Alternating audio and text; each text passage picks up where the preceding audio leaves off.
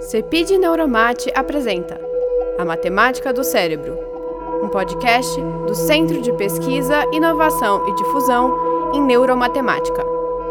Apoio FAPESP.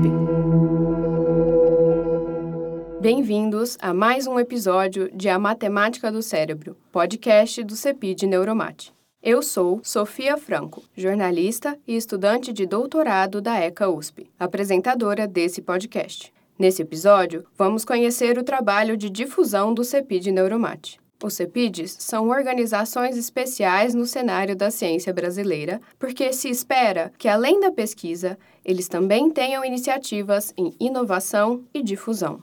Hoje vamos conversar com o professor Fernando da Paixão, do Instituto de Física da Unicamp e coordenador da área de difusão do Neuromate, que vai nos explicar um pouco sobre a área de difusão. Sofia, CEPID significa Centro de Pesquisa, Inovação e Difusão, e, de fato, a FAPESP considera que o desenvolvimento da sociedade brasileira exige que essas propostas contribuam para a difusão científica nas suas áreas de competência. O CEPID deve manter uma atividade contínua de difusão e que contribua para melhorar a alfabetização científica no Brasil. E como isso ocorre, Fernando? Ó, nós encontramos um caminho original e muito eficaz utilizando o ambiente da Wikipédia. Para descrever como isso ocorre, temos aqui o professor João Pechansky, supervisor de comunicação do CEPID Neuromate. Projetos e atividades costumam ter um mito de origem, e não é diferente no caso da iniciativa Wikipédia do Neuromate. E esse mito remonta a janeiro de 2014, no contexto do primeiro encontro da equipe do Neuromate, em que reunimos os matemáticos, probabilistas, estatísticos, cientistas da computação, neurobiólogos e demais membros da equipe para definir as grandes linhas de atuação do projeto agora aprovado. E nesse espaço descobrimos que as pessoas não falavam a mesma língua. Como assim, João, não falavam a mesma língua? Você quer dizer que eles não falavam o mesmo idioma? Uns falavam português, outros espanhol, outros inglês? Sofia, não se trata de idioma, até porque, pela característica da equipe, o inglês é a língua franca. Temos pessoas de vários países, várias universidades. A questão é que não havia um vocabulário científico comum. Um exemplo marcante, pelo menos para mim, foi o termo significância, que para biólogos e matemáticos não quer dizer a mesma coisa. E como é que vocês enfrentaram esse problema, João? Nós abrimos espaço no evento de janeiro de 2014 para que os membros da equipe apresentassem em alguns minutos as definições básicas da sua área de conhecimento. Então, tivemos pesquisadores apresentando sobre eletroencefalografia, seleção estatística de modelos, ressonância magnética, cadeias estocásticas, para que esse vocabulário se tornasse o vocabulário comum da equipe. E como é que isso desemboca na Wikipédia? Esse exercício foi inicialmente de comunicação interna até seguindo a orientação do professor Ernesto Hamburger, coordenador de difusão do CEPID Neuromate à época, que dizia que o principal desafio da nossa área de difusão era fazer neurobiólogos e matemáticos conversarem e conseguirem construir juntos. Mas também decidimos expor ao mundo esse trabalho, esse vocabulário comum. E não tínhamos até aquele momento uma plataforma para isso. E vimos, até de maneira circunstancial, que já havia esse esforço, e esse esforço se chamava Wikipédia. E começamos um trabalho com estudantes, pesquisadores, mas também a área de difusão do CEPID Neuromate, principalmente jornalistas, a colocar as nossas definições sempre referenciadas em verbetes da Wikipédia. João, qual foi o impacto desse trabalho? Fernando, o impacto é surpreendente, até maior do que certamente imaginamos à época. O conteúdo que produzimos para a Wikipédia gerou todo mês milhões de acessos. São apenas na Wikipédia em português 60 milhões de acessos por ano nesse conteúdo, que cobre termos básicos como média, distribuição de probabilidade, lei dos grandes números, até termos muito mais específicos e próprios à equipe do CEPID Neuromate, como cadeias estocásticas com memória de alcance variável.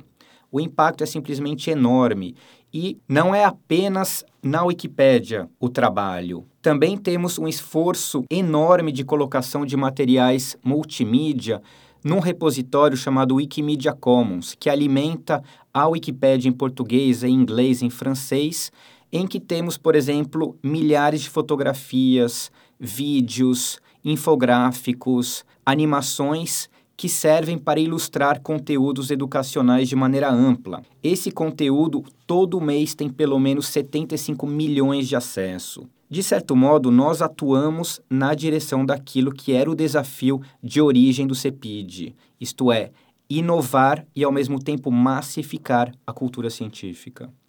João, você pode nos dar um exemplo numérico desse impacto? O Neuromate é hoje o principal contribuidor na área de matemática de todas as Wikipédias do mundo. Existem vários projetos e programas voltados a melhorar conteúdos realizados institucionalmente, principalmente na Europa e na América do Norte.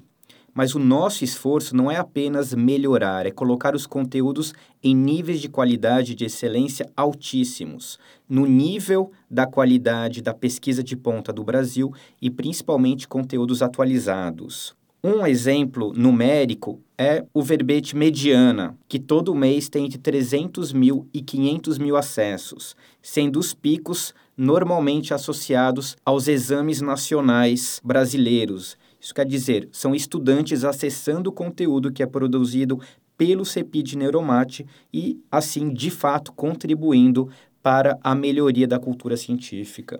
Mas, João, mediana é um conceito básico em estatística. É claro que melhorar o verbete ajuda na alfabetização científica de um público amplo. E a pesquisa de ponta desenvolvida pelo CEPID Neuromate? Os verbetes básicos que nós criamos têm uma primeira função de contribuir para que pessoas que não estão familiarizadas com o conteúdo no qual o CEPID trabalha consigam entender aquilo que fazemos. Se pegarmos, por exemplo, as iniciativas ligadas à lesão do plexo braquial, e em específico o site dessa iniciativa, o site Abraço.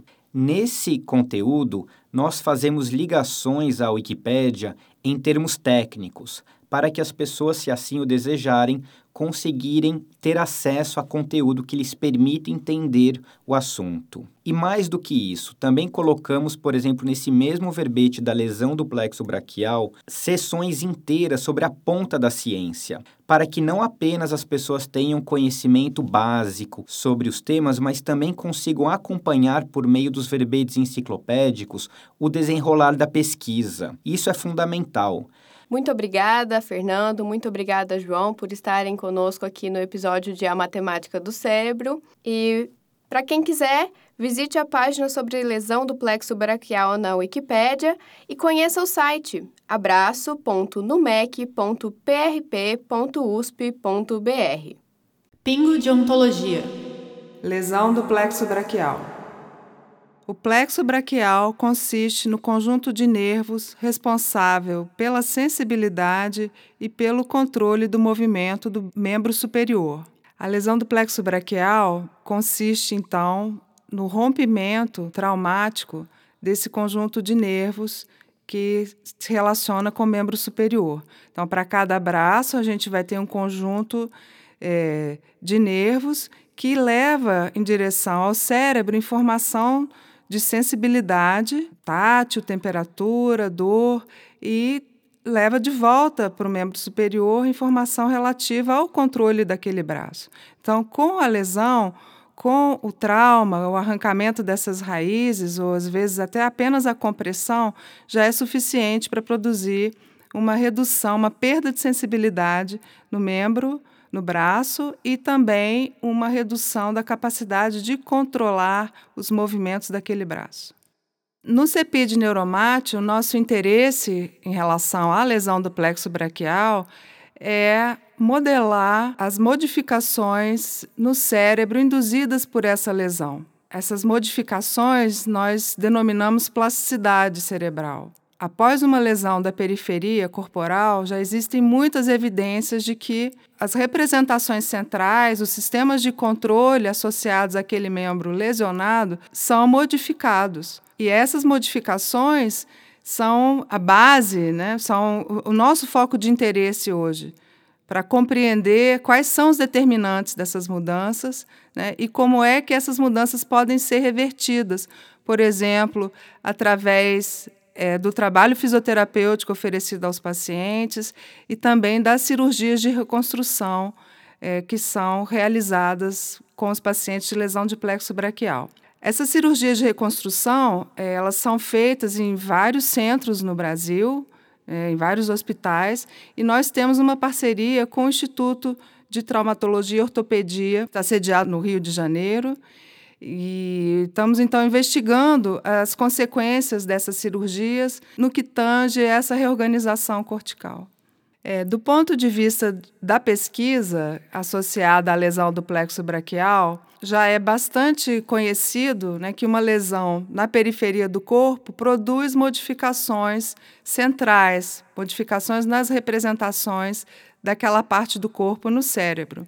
Que nós conhecemos pouco são os determinantes dessas reorganizações, dessa plasticidade, desse rearranjo no cérebro após a lesão e também após uma reconstrução cirúrgica, que é um procedimento comum pelo qual esses pacientes passam. Então, esse é o nosso foco de interesse hoje no CEPID Neuromate. Eu sou Cláudia Vargas, sou professora do Instituto de Biofísica Carlos Chagas Filho, da UFRJ, chefe do Laboratório de Neurociência e Reabilitação do Instituto de Neurologia Deolindo Couto e pesquisadora principal do CEPID Neuromate. Até o próximo episódio do nosso podcast. A Matemática do Cérebro. Apresentação: Sofia Franco. Direção: Eduardo Vicente. Realização: CEPID Neuromate, um projeto da FAPESP. Fundação de Amparo à Pesquisa do Estado de São Paulo.